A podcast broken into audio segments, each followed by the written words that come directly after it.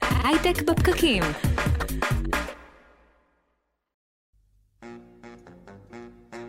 שבעה בינואר עשרים עשרים, מאה ושתיים אף אם, אנחנו פותחים שנה בהייטק בפקקים.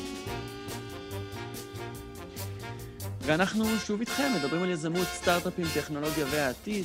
אני אור טולדנו, אור השני של המיקרופון, נדר חי, שלום נדר. שלום אורי, עשרים עשרים ואחת נעימה שתהיה לך. גם לך, תודה רבה. אנחנו פותחים ברגל ימין, תוכנית שעוסקת בקיימות, בתקווה. בסגר. בסדר, עושים את זה מתוך הסגר, אבל מסתכלים קדימה לעתיד שכולו פתוח ומלא באנרגיות מתחדשות וזירו אמישנס, ועולם שמצליח להיות בר קיימה. יש איזשהו חיבור לקורונה, נכון? לגמרי. תשמע, אתה רואה איך העולם מזדעזע מהנגיף הזה שיצא במקרה, ואתה אומר עצמך, וואלה, בעיות שיש לנו בעולם, אתה רואה, רואה את ה-global warming ואת הזיום, וכל פעם, אתה יודע, אני, לפעמים יש לי דאגות כאלה של מה, מה יהיה על העולם שלנו, קרחונים, כאילו, יש כל כך הרבה דברים שראים שיכולים לקרות לעולם, אז אני רוצה לראות אם אנחנו נצא מפה אופטימיים או, או לא. אני מקווה, אני מקווה שנצא מחוזקים, אולי הטכנולוגיה תפתור, תפתור את הסיפור הזה באיזושהי צורה. הטכנולוגיה נתנה, הטכנולוגיה לקחה, הטכנולוגיה תפתור. אני חושב שמין המשבר שאנחנו חווים אותו היה מין משהו שאף אחד לא תיאר לעצמו, והנה זה קורה וזה מציאות.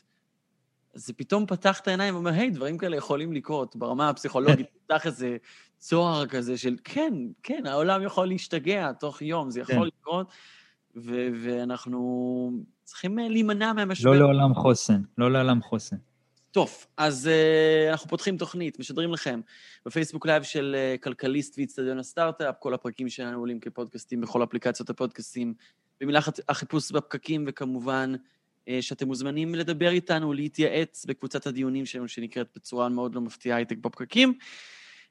אנחנו פותחים ברגל ימין, היום יהיו איתנו דוקטור גיל שלו, מנכ"ל ומייסד אקווינום, על חקלאות מותאמת מוצר, זרעים של חלבוני אפונה, שמפותחים במיוחד כדי לייצר המבורגרים טבעוניים הכי טעימים שאי פעם אכלתם, וזרעי סויה שאפשר לייצר מהם יופי של גבינה שלא מהחי. יהיה איתנו גם יניב אמינוף מאפסון, על המדפסות החדשות של אפסון שחוסכות בחשמל וככה שומרות על הסביבה, וגם על מחקר שעשתה אפסון בקרב אלפי עובדים כדי לברר עד כמה שמירה על הסביבה באמת חשובה להם. ואנחנו כבר עכשיו פותחים עם לי סקולר, שהיא מנכ"לית ומייסדת גיטה, שזה ראשי תיבות של Global Impact Tech Alliance, שזה בגדול נשמע כמו הרבה חבר'ה טובים שרוצים להשתמש בטכנולוגיה כדי לעשות דברים חיוביים. שלום לי, תיארתי נכון? זה, זה מה שזה? כן, והרעיון, באמת לחבר את כל מי שעוסק בעולם ומשקיע בעולם סביב חדשנות טכנולוגית והאתגרים הגלובליים. שזה קהילה, שזה אקסלרטור, מה זה? זה קהילה גלובלית, שישבת גם הרבה באירופה וארצות הברית, הרבה משקיעים, מנהלי אקסלרטורים וכאלה, אז מי שמוביל את האקוסיסטם. וזה גם אבל אתר עם מאגרי מידע, וזה גם אוסף של מומחים שמעבירים קורסים והרצאות ו- וכולי, למי שגם מתעניין. על איזה צורך זה בא לענות? Uh, זה כמה, כמה דברים, uh, אבל בגדול העולם הזה של השקעות אימפקט, שהוא עולם די רחב ומפותח, טריליון דולר כבר מושקעים ברחבי העולם, uh, והעולם של הון סיכון, עד כה לא כל כך נפגשו בצורה מסודרת, ואז יש לנו כל מיני אנשים שרוצים לעשות הון סיכון בשביל אימפקט, uh, שעובדים לבד, ומפתחים כלים לבד וידע לבד וכל מיני מאגרי מידע, הרעיון הוא לאסוף את כולם, והצורך בא ממקום שהמון משאבים הולכים לאיבוד, בזה שכל אחד שרוצה להיכנס לסקטור צריך ללמוד הכל מאפס וללמוד את כל הריבוי הזה, ובעצם לא מתחיל להיות שחקן, או לפעמים אפילו בגלל כל הבלגן ומלא הגדרות ואנשים יוצאים מזה. אז אנחנו רוצים לסדר את הידע ולחבר את כולם, זה הצורך אחד, הבלגן והחוסר היכרות אחד של השני עם האנשים בסקטור. אבל ברגע שבאמת נחבר את כולם ונביא תובנות על מה הדרך הכי טובה להשקיע בטכנולוגיה בשביל שינוי משמעותי, מדיד, אז אנשים שמתעניינים ורוצים ללמוד על התחום, כמו סטודנטים, אנשים שרוצים לעבוד בתחום, סטארט-אפיסטים, יהיה להם כל הידע מסודר, עם מאגרים מידע מסודרים, והגדרות המסודרות, אז זה הצורך השני. אז אנחנו בתוכנית שעוסקת בקיימות, אילו מגמות משמעותיות את מזהה שכרגע קורות בעולם? וואי, זה, קיימות זו מילה גדולה, ענקית, שבאמת עוסקת בהכל. גיליתי שאנשים שעוסקים בקיימות לא אוהבים שמשתמשים במילה קיימות, כי זה כוללני מדי. אבל אנחנו בהייטק בפקקים שזה גם נורא נורא רחב. ממש ממש רחב. אז קיימות במובן הרחב שלו זה, זה פשוט להסתכל על מה אנחנו עושים היום, וההשפעה שלו לאורך העתיד, והאם זה בר קיימה, אם זה יכול להתקיים. אז זה קשור גם לדברים חברתיים וסביבתיים, אבל במובן היותר מסורתי שלו, והרבה אנשים מבינים את העולם הקיימות סביב אקלים, שעל זה נראה לי... דבר הכי מדהיג אולי. כן, הכי מדהיג, הכי ברור, זה גם ככה התחילה התנועה סביב קיימות. והיום מה שקורה בתחום האקלים הוא סופר סופר סופר מעניין, בטח ברמה הטכנולוגית, ולזה הייתי קוראת Climate Tech, כאילו זה מינתה תחום שחשוב להבדיל אותו מה-Clean Tech, מין סקטור שהלך וגסס הרבה שנים והיום לא כל כך קיים. מה זה Clean Tech? Clean Tech היה נורא נפוץ כזה בשנות ה-תשעים, ונורא אהבו להשתמש בזה, וזה די סקטור שהלך ואיבד תאוצה בשנים האחרונות, הרבה אפילו קרנות בארץ שהיו סביב קלינטק נסגרו, או שינו את הפוקוס שלהם, ואם היית מסתובב במסדרונות המדען הראשי, או הרשות החדשנות בשנים האחרונות, הם אומרים קלינטק is dead, כן, אין קלינטק. ולצידו, לצד המוות הזה, נולד סקטור אחר שנקרא קליימטק, וזה הולך ופורח וכולי, ויש הבדל מהותי ביניהם, שלדעתי קשור ביישום. Climate Tech מתמודדים, מסתכלים על איזה טכנולוגיות מתמודדות עם משבר האקלים, וזה הרבה יותר סביב איך אנחנו מתמודדים, איך אנחנו מיישמים את הטכנולוגיה, ולא רק בואו נמציא טכנולוגיה. אז מה באמת זה קורה בתחום הזה שהוא די גורלי לנו בשביל להמשיך להתקיים ולנהל את האורח שלנו כפי שאנחנו מכירים אותו? אז כל מי שנמצא בתחום, ובטח בחול, או בטח בצד הפיננסי, ירגיש שבחצי שנה, שנה האחרונה, בשנת הקוביד, הסקטור ממש תפס תאוצה. אם אני הייתי רגילה ליזמים עם פתרונות מדהימים, נגיד ל-carbon capture, שזה לתפוס את הפחמן מהאוויר. בשביל למנוע ממנו להגיע לאטמוספירה ולתרום לאפקט החממה. או טכנולוגיות שרוצות להיות באטמוספירה ולקלוט את המולקולות סי או שתיים מהאטמוספירה או באוקיינוסים, זה כזה דיפ-טק, זה עולם שהוא סופר מחקרי, והחבר'ה האלה עד לפני שנה גססו לכסף, אף אחד לא היה מוכן להשקיע בהם באמת בשלבים. עכשיו כולם הבינו שאם וירוס קטן כזה משנה ככה את העולם, אז מה יהיה שכדור הארץ שלנו יתחמם יותר למעלה? להבין גם כאילו כמה זה חשוב ואיך זה הולך להשפיע, וגם יש איזו חשיבה, לדעתי זה קשור קצת בחשיבה על העובדים חיוניים. כן, פתאום גם משקיעים מתחילים לחשוב, רגע, מה חיוני? על מה לא נוכל לוותר במשבר הבא? ומסתכלים על החיוניות והערך, ומתחילים לחשב את זה בתוך ההשקעה שלהם, מה שלא היה כזה נפוץ עד לפני שנה. ועניין הקליימטק באמת, לפי המספרים, אין עדיין את המספרים הסופיים ל-עשרים עשרים, אבל כמות הכסף, ספציפית לקליימטק כנראה הכפילה את עצמה לפחות בשנה האחרונה, כלומר אנשים עשו דייבסמנט, הוציאו את הכסף ממקומות אחרים והכניסו את זה לקליימטק, ופתאום באמת לכל האורך הספקטרום, גם בשלבים מאוד מוקדמים, בסיד וב-early stage, פתאום יש כסף שהיה חסר. השאלה לי אם זה מספיק, השאלה אם זה מספיק, את יודעת, אנחנו, האוכלוסייה גדלה ויש זבל והתחממות גלובלית וכל הדברים האלה, אנחנו, אני, אני מעריך... גם המאזינים שלנו יכולים קצת לדאוג, זאת אומרת, האם הטכנולוגיות האלה בכלל מייצרות איזשהו אימפקט שהוא יכול להיות משמעותי, או שאנחנו צריכים לדאוג? אז א', צריך לדאוג, והדחיפות הזאת, יש לנו אולי עשר שנים, שכל האנושות צריכה שנייה לשנס מותניים ולעשות שינוי התנהגות. ואת מאמינה שזה יקרה? אני מאמינה שזה יקרה, בעיקר בגלל שאני חושבת שהם, החשיבה הזאת של מה שאתה אומר, איך אנחנו מוודאים שזה באמת יעשה שינוי, שזה באמת יעשה אימפקט, כמו שאתה אומר, זה בדיוק אסטרטגיית אימפקט, זה עניין מדיד, ולהתחיל דרך אנליזה ודאטה ומחקר, לנסות לנתח בשלב ההשקעה, מה הסיכוי ואיך הטכנולוגיה הזאת תייצר אימפקט, אז כבר חושבים על זה הרבה יותר, ונהיה שיקול בהשקעה, וגם אני חושבת שאם יש משהו שטכנולוגיה יודעת לעשות, זה disruption, כן? לפרק שווקים, לפרק תעשיות. כן. וברגע שבאמת נשים תשומת לב אדירה על הטכנולוגיות לקליימט, יהיה באמת disruption בתעשיות הכבדות, שהן מובילות את רוב הפעילות של הקליימט צ'יינג', ואנחנו רואים את זה גם מתחיל לקרות בצורה מוצהרת, אז נדבר על זה אחר כך, אבל תראה נגיד בתחום המזון, שיש לך חברות של סטארט-אפים, שהם לא אומרים אני באה לתת עוד מוצר, אלא אני באה להסיט ולפרק את התעשיות המזון, או תעשיית הבשר שבאה לפניי, בצורה מאוד ברורה. אנחנו מדברים על הדוגמה של ביונמיט. של אימפוסיבל, כן. אז בואו נדבר עליה. חברה אמריקאית, יזם מדהים, יזם מבוגר, אגב, מעל גיל שישים, לא היה צריך את זה, נאום סיפור מפורסם והשיר. תשמעו אותו פעם מדבר, פאט בראון, והוא בצורה מוצהרת הקים חברה, ולא היה לו אכפת לו איך, בשביל להרוס את תעשיית המזון התעשייתי המסורתי של המפעלי שחיטה ענקיים וכו'. והדרך, המוצר שהוא פיתח הוא בשביל זה, זה מה שנקרא purpose driven company, וזה נהיה הולך, נהיה יותר ויותר נפוץ, והחברות האלה מי להיות קוריוז ונישה, ואיזה מישהו מטורף מתחיל להיות נסחרות בבורסה בהיקפים אדירים, אז למה זה? למה זה חוץ מהקוביד? יש עוד סיבות שזה הופך להיות כל כך משמעותי מבחינת גם כסף? כן, אני חושבת שכמה דברים. קודם כל, כסף הוא, הוא יחסית שמרני. Uh, הכסף הגדול, הכסף בבורסה והשקעות כזה, לא בטכנולוגיה, אלא בחברות כבר מבוססות, הם שמרניים. Uh, והם אלה שתמיד היו סקפטיים לאורך כל הזמן הזה. כשאנחנו, ככל שהטכנולוגיות הולכו, הולכות ומתקדמות, ותראו עכשיו נגיד את הסקטור של, אנר, של אנרגיות מתחדשות.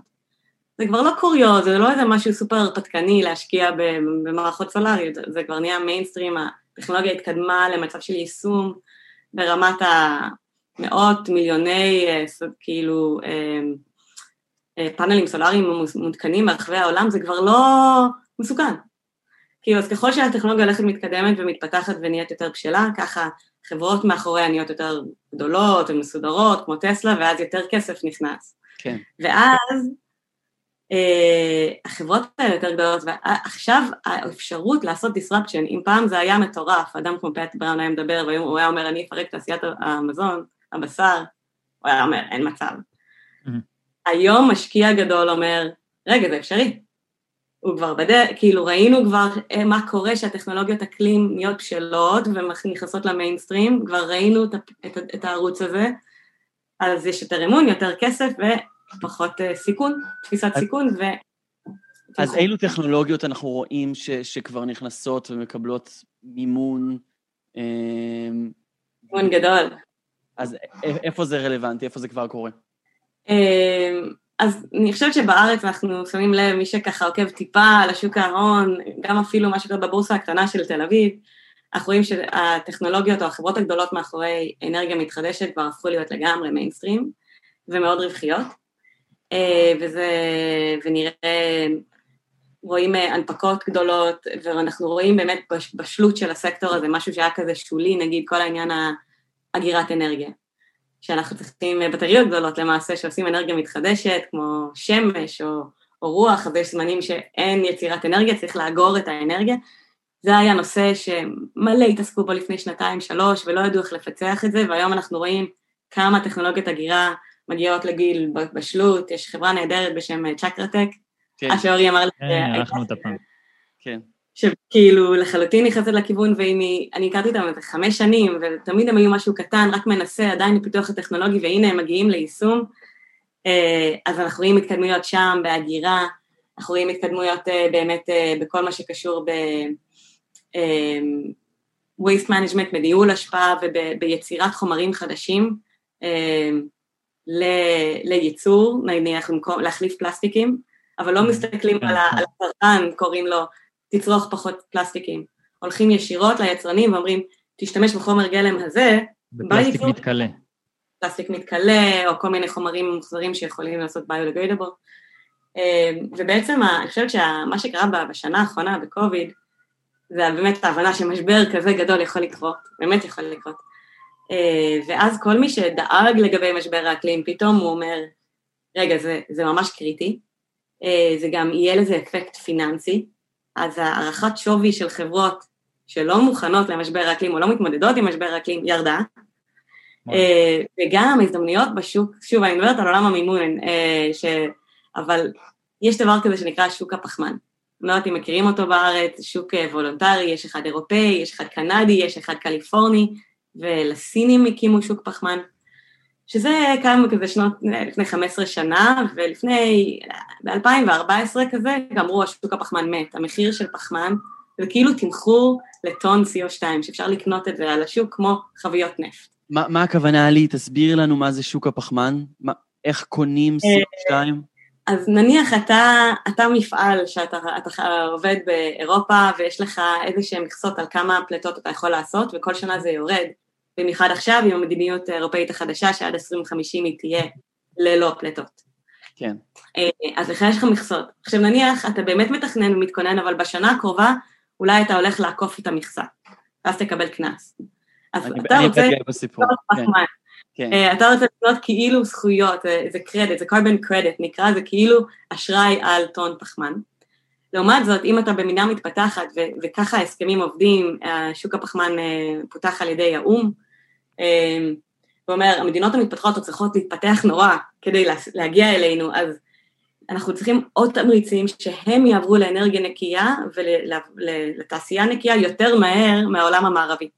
כן. אז אני עושה איזה משהו של אנרגיה נקייה בעולם מתפתח, נגיד בקניה, עושה מפעל סולארי, אני יכולה בנוסף למכור את החשמל שאני עושה, אני יכולה למכור את החיסכון ב-סי או שתיים שהפרויקט שלי יוצר, יחסית לבייסליין. ומגיע צוות חוקרים בינלאומיים, הם עושים אודיטינג, הם עושים הם וידוי, הם, זה, זה חוקרים מדענים שאומרים באמת, האם הטכנולוגיה שלך, עם פתרון שלך, באמת חוסך סי או שתיים, ונותן תחזית. נגיד, השדה הסולארי שלך יעבוד שנה, הוא יחסוך שמונה מאות טון סי או שתיים. אתה עכשיו יכול למכור את ה-שמונה מאות טון סי או שתיים בשוק הפחמן. ויש לכם מתווכים, היום מסתכלים על זה שוק לכל דבר, שוק פיננסי, יש כזה investment banking, שמתעסק בזה, גולדמן סאקס יקנו ממך את הכסף, והם קראו את זה לאותו מפעל, שרוצה עכשיו, הולך לעבור את המכסה, ויש מתווכים פיננסיים, וזה כמו חוויות נפט, אנשים קונים את זה כהשקעה. וככה זה גם מדרבן גופים להפיק אנרגיה ממקורות מתחדשים. באופן כללי, כמובן שזה משתנה, אפשר להפיק אנרגיה מרוח וממים ומגייזרים וכמובן השמש. האם האנרגיה הזו באופן כללי היא זולה יותר מאנרגיה שמופקת על ידי פחם או נפט או גז? אז באמת בשנה, שנתיים האחרונות ראינו רף היסטורי נחצה, זה היה בסוף אלפיים ושמונה עשרה, שבאמת הייצור הסולארי, נהיה יותר זול, או, או מקביל, אה, לייצור דרך דלקים פוסיליים. אה, זה לא נכון לכל האנרגיות המתחדשות, אתה יודע, אמרת, אמרת רוח, אמרת מים, כל מקום, יש, זה תלוי גם במקום וכולי, אבל כן, היום אנחנו יכולים להגיד שאנרגיה מתחדשת יציר, יותר זול להקים מאפס. הייצור השוטף זה כבר שאלה אחרת.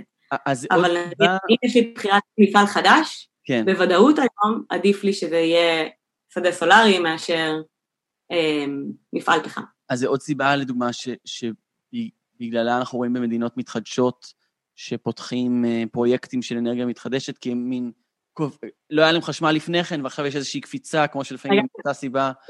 למה לנו ללכת עדיין? כן. מעניין? סופר מעניין.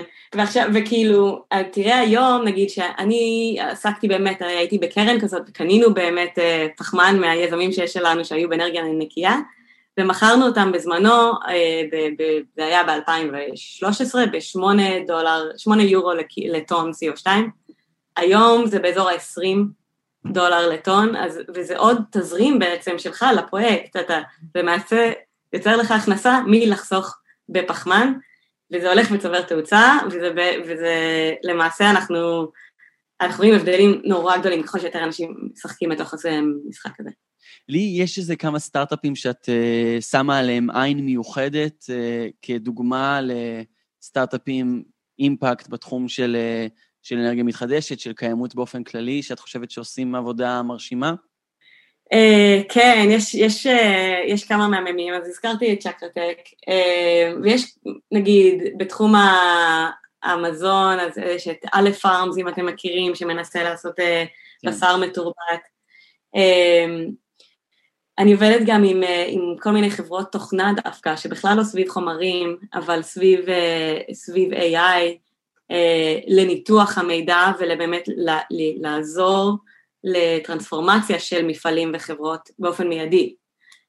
של נגיד, אני, יש לי, לא יודעת, מפעל לבגדים, לטקסטיל, ואני רוצה להיות נט זירו, אז מה שאנחנו נראה, נט זירו, כלומר, שלא להוציא שום פלטות משום דבר, אז אם פעם זה היה דורש עלות נורא גבוהה, ומתחיל להבין מה אני עושה מחר בבוקר, היום יש תוכנות אה, של אופרציה, שהן נכנסות לתוך כל האופרציה, מזהות איפה אני נמצאת היום, כמה הפלטות, וכבר מפעילות כל מיני שיטות, וממליצות לי על טכנולוגיה לעשות את זה. זה כבר השלב של האינטגרטורים. מה שעוד אנחנו רואים השנה, זה שכאילו האמביציה גם של פעילי הסביבה עלתה, ממקום של בואו בוא לצמצם פלטות, למקום של בואו נגיד לאפס פלטות, למקום שהתנועה הכי חזקה היום, שאומרים שזה בעצם חייבים, זה מה שנקרא regeneration, שתראו את, אפילו את גוגל, מדברים לא על להפסיק לייצר פלטות, הם מדברים על להוציא מכדור הארץ את כל הפלטות שהם היו אחראים אליהם מיום היווסדה כחברה. וזה כבר להתחיל להגיד איך אנחנו מייצרים מחדש את המנגנונים הטבעיים שעובדים, שיודעים לשמור על האקוסיסטם, שגם פה אנחנו רואים טכנולוגיות מעניינות שמשמרות אקוסיסטמים ואומרים לך, אוקיי, האוקיינוס יכול לקלוט כך וכך סי או טו עד לנקודה הזאת, עכשיו אנחנו צריכים עוד מישהו שיוציא את זה, כלומר, מבססות אקוסיסטמים טבעיים. אז אנחנו רואים את, ה, את הרצון ואת ה, את החזון של הולכים אליו, הוא הרבה יותר שאפתני מצד אחד, מ- לצמצם פלצות, והרבה, ומצד שני הרבה יותר ברור. אנחנו יודעים עכשיו אנחנו. אז, אז אתה רואה גם הובלה של יותר טרנדים. נראה לי שפתחנו את אלפיים עשרים ואחת ברגל ימין, נדר. כן, לגמרי.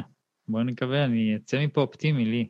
נכון, והיית הכי סקפטי, אנחנו שמענו אותך בדקה החמישית של הרעיון הזה, אומר, כן, את מאמינה באמת שאפשר? תראה, אני מאמינה שזה דרך ארוכה, אני יכולה להגיד לך על גיט, את הארגון שהקמנו את גיטה, וגם בגלל הדחיפות הזאת, כי עד כה ב-אלפיים תשע עשרה, בכל השנה הושקעו מיליארד דולר במה שנקרא אימפקט טק, כלומר בהשקעות טכנולוגיות, בהסתכלות על היישום ועל השינוי המדיד שהם יעשו. זה לא מספיק. אנחנו לא נתמודד עם זה, צריך באמת יותר ויותר כסף, יותר השקעות ויותר אנשים שיבואו עם פתרונות, אבל אם זה יהיה, אני כן אופטימי. יפה מאוד, וגם כמשקיעים להשקיע בחברות שהן חלק מהאקוסיסטם הזה, ולאו דווקא חלק מהדלקים המזהמים, יש תנועה שעושה גם את זה, רצינו לדבר עליה גם היום, עוד לא הספקנו. לי סקולר, מייסדת ושותפה, מנהלת בגיטה, תודה רבה. תודה לכם. ואנחנו עם ג'ינגל, ואנחנו חוזרים ממנו עם גיל שלו, מנכ"ל אקווינום, על הדור הבא של חקלאות מותאמת אישית. מיד חוזרים. הייטק בפקקים. הייטק בפקקים מאה ושתיים אף אם, חזרנו, ואנחנו ממשיכים לדבר על קיימות בפינת סטארט-אפ בפקקים, בשיתוף לאומי טק, בנק ההייטק המוביל בישראל, שמלווה סטארט-אפים ישראלים בארץ ובעולם, מיום הקמתם ועד שמגיעים לירח. היום אנחנו עם גיל שלו, מנכ"ל ומייסד אקווינום, שמייצרים זרעי צמחים שמותאמים למוצר שבו הם ישולבו, נשמע קצת עתידני, אבל גם, גם מאוד מאוד uh, ישן. גיל, שלום, איך אתם עושים את זה? שלום, שלום לכולם. Uh, אנחנו בעצם חברה ישראלית, ממוקמת בגבעת ברנר, אבל uh, פרוסה בכל מקום שגדלים בו צמחים, ובעיקר okay. הפעילות שלנו נמצאת בצפון אמריקה. איך מייצרים צמחים? לצורך העניין מגיעים אליכם חברה ורוצים uh, שה... אפונה שתשולב במוצר שלהם, יהיה לה נתונים כאלה ואחרים, כך שהם יוכלו לייצר מהאפונה הזאת חלבון, שיהפוך לאמוגר עסיסי וטעים. מה, מה השלב הזה? זה עובד. האמת שחייבים לעשות איזשהו, איזושהי עצירה קלה, כן. אה, אה, בברך, גם ככה בפקקים, כן? אז, אה, אה, ולהסביר לי גם מה, מה בעצם אנחנו עושים, ומה מה, מה מייחד אותנו. אז, אז אנחנו שייכים לעולם שבו מפתחים זרעים, ומהזרעים האלה בעצם מייצרים משהו. רק אנחנו לא יודעים, אנחנו בני אדם, ההומו ספיאנס, שכל תעשיית הטיפוח מיועדת להבסת בעלי חיים. פרות, חזירים, עופות, אפילו קצת דגים. וקרה, קרה מקרה. לפני כמה שנים, כמה שנים, בסדר גודל עשר שנים, התעשייה מתחילה להתפתח לכיוונים מדהימים של ה-protein-based, plant-based. מה קורה? קורית בעיה שאף אחד לא מודע אליה, שנוצרים המבורגרים ואלטרנטיב מילק ואלטרנטיב צ'יז, חלב וגבינות, מבוססי צמחים, אבל מה עם הסורס? מה עם המקור? איך בעצם מטפלים במקור שהוא בעצם זרע שיוצר להאכיל פרה? כן. ולכן אנחנו באקונום התחלנו לפני עשר שנים עוד מעט, בפיתוח זרעים שמיועדים לתעשיות האלה, לתעשיות של תחליפי חלבון למיניהם, ורק להגבלה, כשאתה מדבר היום על תעשיית הקמח ללחם ולפסטה, אתה בתור לקוח קצה יודע שיש, שיש חיטה שמתאימה לפסטה, קוראים לה דורום, ויש חיטה שמתאימה ללחם לבן. זה מה שהולך לקרות בתעשיית החלבון. יהיו גרעינים מסוימים שיתאימו להמבורגר, ויהיו גרעינים אחרים שיתאימו לחלב. הולך לקרות? זה דבר שצריך להתפתח. קודם כל, זה משהו שכבר קורה, או שאנחנו מדברים על העתיד הנראה לעין? זה משהו שאצלנו כבר קורה, בשנה הקרובה, ובשנתיים הקרובות כבר יתחילו להגיע המוצרים הראשונים אל התעשייה. כדוגמה, אלו מוצרים? אפונה, אפונה מואשרת בחלבון שמיועדת להמבורגרים, בעצם זה מצב שבו אה, חברות החלבון שמהם מפיקים את ההמבורגרים, מתחילים לרכוש באופן ישיר מאיתנו את, את, את אותם גרעינים שתופחו עבור מוצרים האלה. ואיך אתם עושים את זה?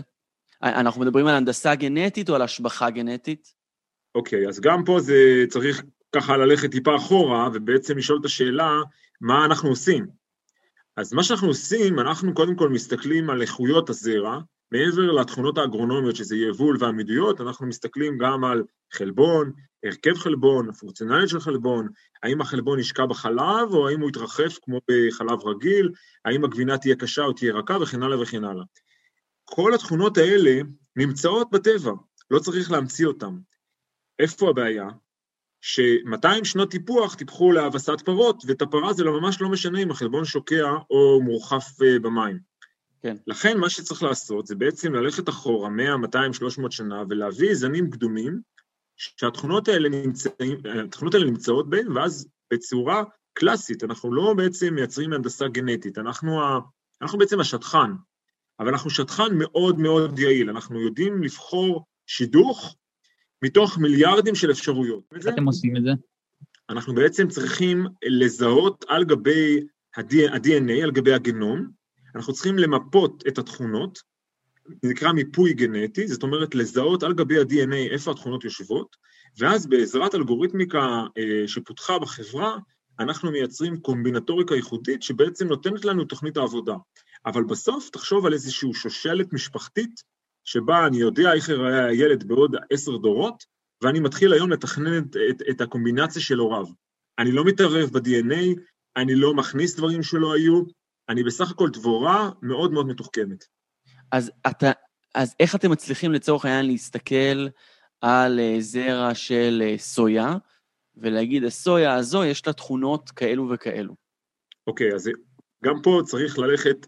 עוד צעד אחד אחורה בשביל להבין, אני מצטער, זה, זה פשוט, אני מנסה לתרגם את זה לעולמות... אנחנו ממש אחראים, עדיין מבינים הכל, שזה, אתה עושה עבודה מעולה. מצוין, תודה. אז בעצם אתה שואל את עצמך, אני נפגש עם חברת המבורגרים, והם אומרים לי, אנחנו רוצים המבורגר. אני אומר להם, אחלה, אני לא חברת המבורגר, ואני לא יודע לייצר המבורגר. אז הם אומרים לי, אוקיי, אנחנו רוצים קציצה שתהיה קשה ושתיתן תחושה של בשר. איך אתה יכול לעשות את זה? וואלה, לא יודע. מה אני יכול לעשות? אני יכול לקחת את התכונות הפונקציונליות שלכם, קשיות, אה, הרכב, סיביות, לקחת את זה אליי למעבדה.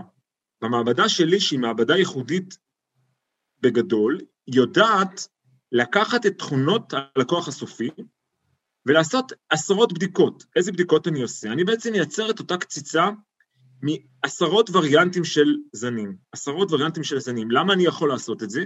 כי אני גם נוגע בזרע, ואני גם נוגע באפליקציה, במוצר הסופי.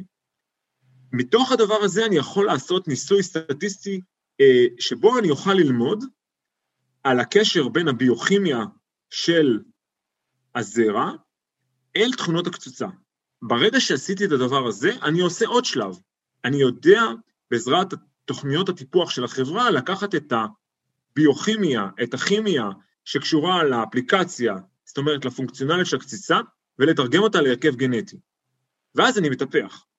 זאת אומרת, אני חייב ללכת את כל השרשרת הזאת מהסוף להתחלה, בשביל להיות מסוגל להעביר לביונד מיט את הזרע המתאים לקציצה המתאימה.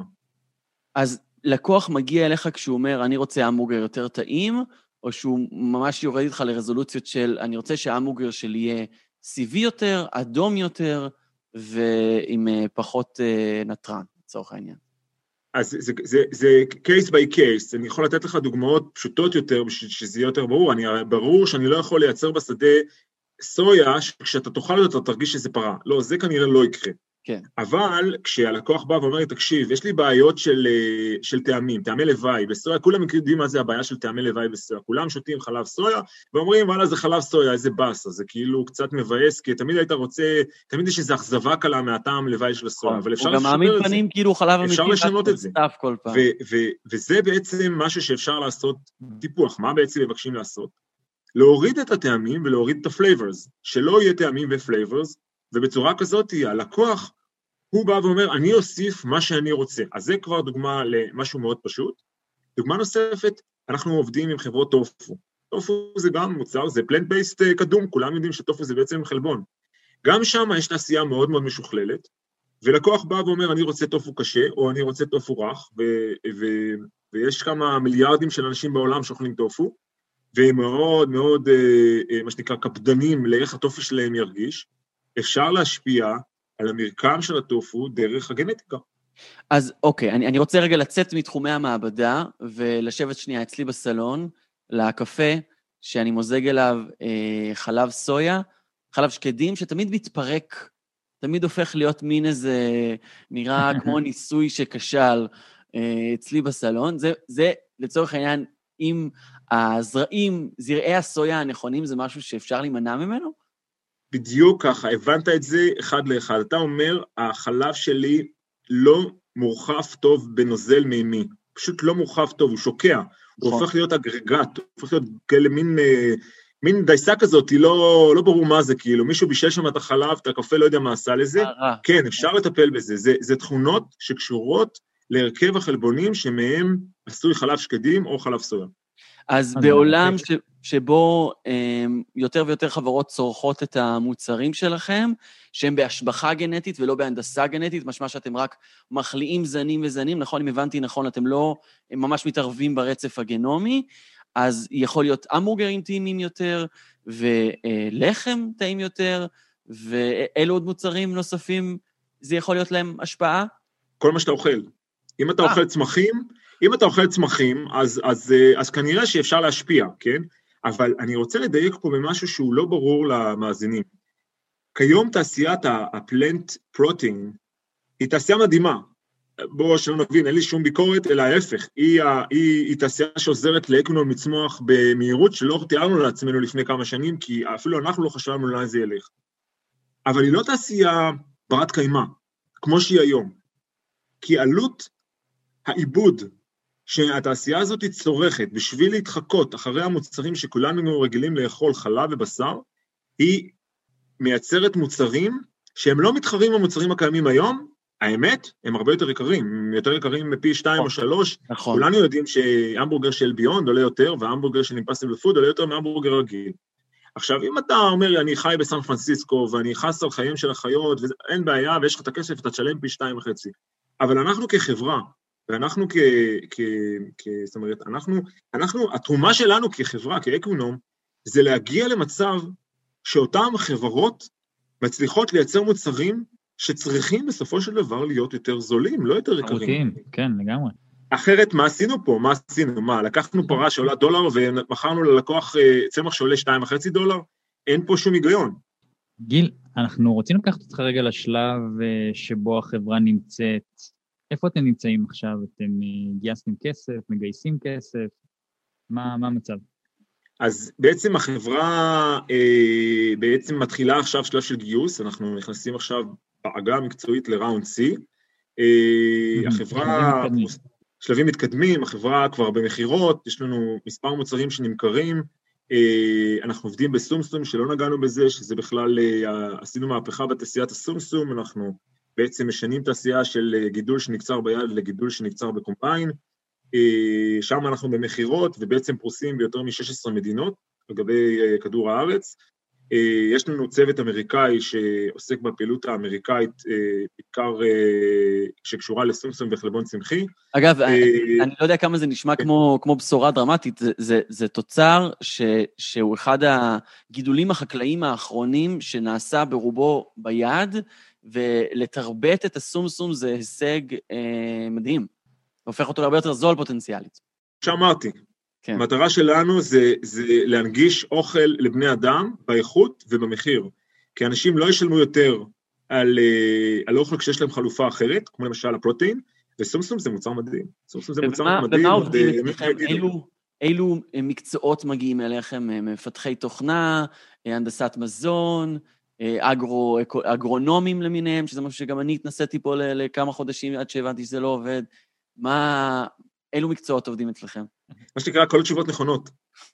אנחנו, יש לנו מהנדסי מזון בחברה, יש לנו מהנדסי חלבונים בחברה, יש לנו אפילו מתכנת, יש לנו באינפורמטיקאי, כמובן שיש אגרונומים, יש מטפחים, ויש אותי, אני הפקיד, אני ממלא ניירות. איך, האמת שזה נשמע נורא מעניין מבחינת הגיוון של המקצועות, הוא יותר מחברות רגילות, איך, איך מדברים זה עם זה, בטח לנהל מוצר אצלכם, זה נורא מעניין. יש צעקות במסדרון, והחדרים לפעמים גואשים, כי האגרונום אומר, אני רוצה עיבול, והמהנדס מזון אומר, לא מעניין אותי העיבול שלך, אני צריך שיהיה שם חלבון, ואתה יודע, תמיד צריך להתפשר על משהו, ואנחנו ישראלים לא כל כך יודעים להתפשר, אבל אני חושב שרב גוניות, זה, זה, זה, זה הפשן בחיים, כשזה הכל אותו דבר, זה מתחיל משעמם. גיל שלו, מנכ"ל אקווינום, נראה שאנחנו בדרך לעולם עם אוכל בריא יותר, זול יותר, שזה בכל התחומים הטבעוניים באמת בשורה, טוב יותר. תודה רבה. תודה על ההזדמנות, ותמשיכו ליהנות. הייטק בפקקים. הייטק בפקקים חזרנו, אני מזכיר לכם שכל התכנים שלנו זמינים לכם בכל אפליקציות הפודקאסטים במילת החיפוש בפקקים, אנחנו ממשיכים לדבר על קיימות, ואנחנו עם יניב אמינוף, מנהל חטיבת הסריקה וההדפסה העסקית באפסון ישראל. יניב, שלום. אהלן, אהלן. אפסון, ערכתם מחקר מעניין על מידת החשיבות של קיימות לעובדים, והמחקר עולה ש-עשרים וארבעה אחוז מהמשיבים, מעובדים בכל החברות, לא רק באפסון, מדרגים את הנושא של קיימות כנושא שהוא קרוב לליבם שלו, הם נתונים אופטימיים, אבל אפשר גם לקוות ליותר אופטימיות. איך כשאתה מגיע לחברה ומנסה לשכנע אותה לקנות מוצרים, איך אתה מדגיש את הנושא של קיימות? איך אתה מצליח לשכנע בחשיבות של זה? תראה, הנושא של הטכנולוגיה של אפסון מגיע ותומך בנושא של הקיימות בצורה מלאה.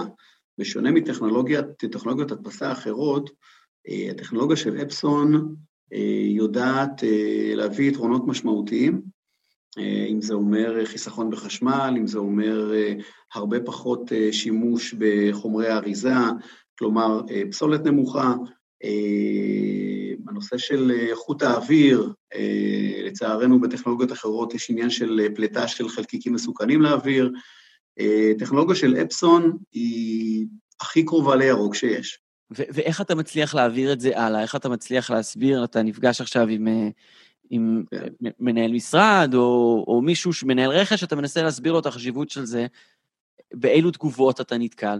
אז תראה, אני יכול להגיד לך שבפרספקטיבה של מעל עשרים שנה שאני נמצא בתחום הזה של, של הדפסה, בוא נגיד שאם לפני חמש עשרה שנים הייתי מדבר עם איזשהו מנמר, מנהל רכש או whatever בארגון, על נושא של, של קיימות, אז כנראה שהפגישה הייתה מסתיימת ככה מהר מה שצפוי. כן. מצד שני, בואו לא נשכח שאם אנחנו הולכים רק חמש או שבע שנים אחורה, והיינו מדברים על רכב שנוסע רק על סוללות, מישהו היה אמר לנו ככה שאנחנו רואים יותר מדי סרטים של מדע בדיוני. פעם הייתי מדבר בארגון על נושא של אר או איי, על Return of Investment בעצם, כן.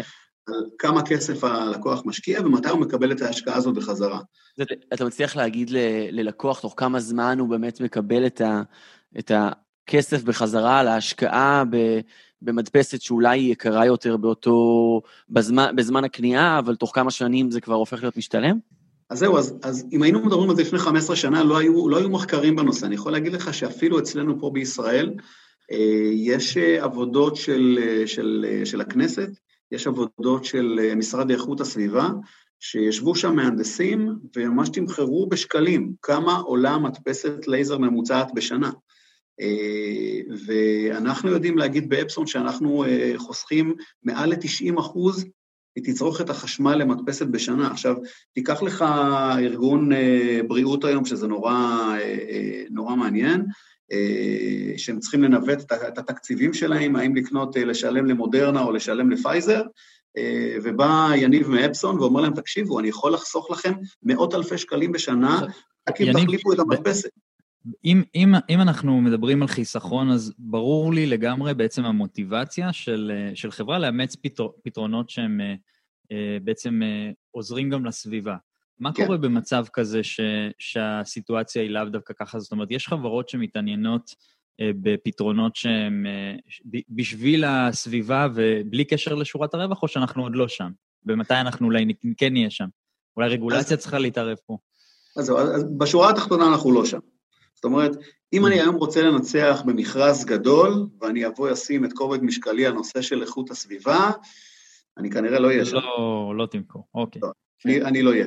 אבל אני יכול להגיד לך שאנחנו מתחילים לראות את הניצנים של, של עניין בנושא. אני יכול להגיד לך אפילו בחברה הכי גדולה שבמשק היום, ב, ב, ב, במשרדי הממשלה, כבר לפני ארבע שנים הם יצאו בתוכנית של המשרד הירוק, כנסת ירוקה. והם מדברים על זה שבתוך המכרזים הם ייתנו ניקוד לפתרונות שהם פתרונות ירוקים, שהם פתרונות ש, ש, שמזהמים פחות. זה עדיין נשאר לצערי על הנייר. זאת אומרת, ברגע, ש... ברגע שיהיה אינסנטיב כלכלי מצד, ה... מצד המדינות, אולי משהו יתחיל לזוז גם, גם בכיוון הזה. זאת אומרת, אתה אומר, עדיין האינסנטיב הוא כלכלי... תראה, לצערי כן, לצערי כן, כי בסופו של דבר... זה תקציבים, בסופו של דבר זה כסף, יש מלחמה אדירה בחוץ בין היצרנים, כדי לזכות במכרזים, ומישהו צריך לבוא ולממן את הפער הזה בשלב הזה. כן. שאנחנו נגיע לעולם, שמי שיבחר את המדפסת יגיד, האם המדפסת שלי מייצרת פסולת, שאני אצטרך לזרוק אותה מתישהו, ולמלא את הפח או לא, אז אנחנו נהיה בעולם הרבה יותר טוב, אני לא רואה את זה קורה, את זה לצערי בשנים הקרובות. אז... אבל... דיברנו, דיברנו יניב על, על הקשר של חשמל, שהוא, חיסכון של חשמל הוא כמובן מאוד מאוד חיובי מבחינה, מבחינה ק, ק, של קיימות. אילו עוד אלמנטים יש אה, שבעצם הופכים מוצר למשהו יותר, למשהו שיותר שומר על הסביבה? אני רוצה ממש עוד חצי דקה לדבר על נושא של חשמל, כי החשמל הוא לא רק אה, עניין של החיסכון בחשמל, mm-hmm. כי בסופו של דבר אנחנו צריכים ללכת אחורה לייצור של החשמל. כמובן. זה שהמדפסת מחוברת לקיר וצורכת חשמל, היא לוקחת אותו מאיפשהו. אז מתישהו ברגע שאני אצרוך פחות חשמל, גם הפקת החשמל תהיה יותר איכותית. נכון. אז יש מעבר מפחם לגז, ויש כל, כל מיני אה, פתרונות אה, אה, בתחום הזה של, של ייצור החשמל, אה, אבל ברגע שאני אצרוך פחות חשמל, אני פחות אזהם את הסביבה. Mm-hmm. ואני ארוויח על הדרך, גם את הקטע הכלכלי. מלבד חשמל, אילו עוד היבטים יש של שמירה על הסביבה? אז מלבד חשמל דיברנו קודם על הנושא של, של המתקלים. הרי כל uh, טונר של מדפסת לייזר, או כל uh, מיכל דיו של מדפסת uh, דיו, מגיע ארוז, יש לנו אריזת קרטון, שעטוף בניילון פצפצים, וארוז גם בקלקר, כל זה הולך לפח. כן. Uh, ברגע שאני אשתמש במתקלים גדולים, לאפסון יש מדפסות עם מתקלים, עם מיכל דיו של עד שמונים ושישה אלף דף. זה אומר שברגע שבמדפסת העסקית טעון מיכל דיו כזה, הכמות של ההחלפה מול מדפסות לייזר הוא, הוא, הוא פי שלוש או פי ארבע, כן. שצריך להחליף במדפסת לייזר. אם במדפסת דיו כל הקומפוננטים להחלפה הם דיו ומיכל עודפים, במדפסת לייזר יש כמעט פי שלוש קומפוננטים להחלפה. יש תנור ופיוזר ויש טרנספילברד, ויש עוד לא מעט קומפוננטים שצריך להחליף אותם, כל אחד כזה ארוז, באריזה שמזהמת את הסביבה. זה אומר שעל פניו גם ברגע שיש יותר חלקים, אז סביר שרמת האמינות יורדת, ברגע שרמת האמינות יורדת, אז יש יותר סיכוי גם שהמדפסת תתקלקל, ואז שאולי יזרקו אותה, שזה בכלל מייצר יותר ויותר פסולת. אם אנחנו מסתכלים קדימה, כמה שנים קדימה, דיברנו על הסקר, על מחקר שערכתם בתחילת הרעיון הזה, על כמה הנושא של קיימות חשוב לעובדים, אחד מהממצאים היותר חיוביים שעלו משם, זה של עובדים יותר צעירים, דור ה-Generation Z, הנושא הזה חשוב יותר. אז בהסתכלות של כמה שנים קדימה, אתה מאמין שאולי הנושא של קיימות יתפוס חשיבות גבוהה יותר עבור מקבלי ההחלטות? תשמע, אני יכול לתת לך אפילו דוגמאות אצלי מהבית, איך מתייחסים, איך מתייחסות הבנות שלי לנושא של, של קיימות, עם שימוש בכוסות פלסטיק וכדומה. אנחנו חשופים בחמש שנים האחרונות, בכל המדיות, ודור הזה זה דור של מדיות, הם נמצאים כל הזמן וצורכים ושותים בעצם את המידע. יש לנו מתקפה גדולה מאוד בנושא הזה של, של קיימות, אם זה צמצום בשימוש בפלסטיק, אם זה מעבר מרכבים בבנזין למעבר לרכבים חשמליים, אם זה מה שדיברנו קודם, הנושא של, של ייצור של חשמל בגז ו, ולא בפחם. דור ה-Z חשוב לו. אגב מחקר, אנחנו יודעים ש-שלושים ותשעה אחוז ממחפשי עבודה בדור ה-Z, חשוב להם מקום העבודה וההתייחסות שלו לנושא הקיימות. כן.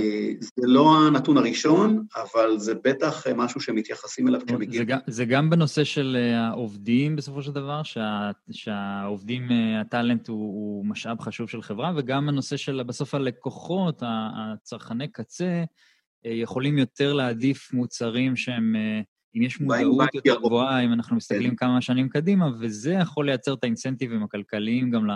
לחברות לנוע בכיוון הזה, אולי גם הרגולציה תעבוד, אבל אני חושב שבכל מקרה, אם, אם אנחנו אופטימיים לגבי משהו, אני לא בטוח שאנחנו אופטימיים לגבי המוטיבציה של חברות להיות פתאום אתיות ולאמץ פתרונות כאלה, אם הם לא כלכליים עבורם. תראה, גם המעבר לרכבים חשמליים קרה כי הם בעצם משלמים פחות על בנזין, ומקבלים אפילו הטבה על רכישה או על ליסינג של רכבים חשמליים. שהם פחות מזהמים. אז גם בנושאים האלה חייב להיות אינסנטיב אה, של המדינה, ומישהו צריך לבוא ולשים אה, לשים פה אה, גם כסף, אבל גם חינוך, כש, כדי שבעצם יהיה אינסנטיב לעשות את הדברים האלה, כי אחרת אה, זה, זה יגיע, אבל זה ייקח פשוט הרבה יותר זמן. כן, ואנחנו מקווים ש, שיש לנו את הזמן הזה.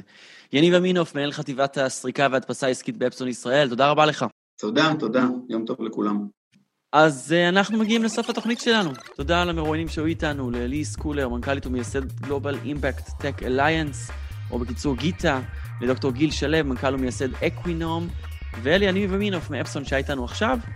תודה לכלכליסט ולרדיו תל אביב, כמובן לצוות התוכנית הנאמן שלנו, לנירית כהן וטל חי על ההפקה, להדר חי שהיה איתי פה, שלום ותודה להדר. תודה לכם שהאזנתם.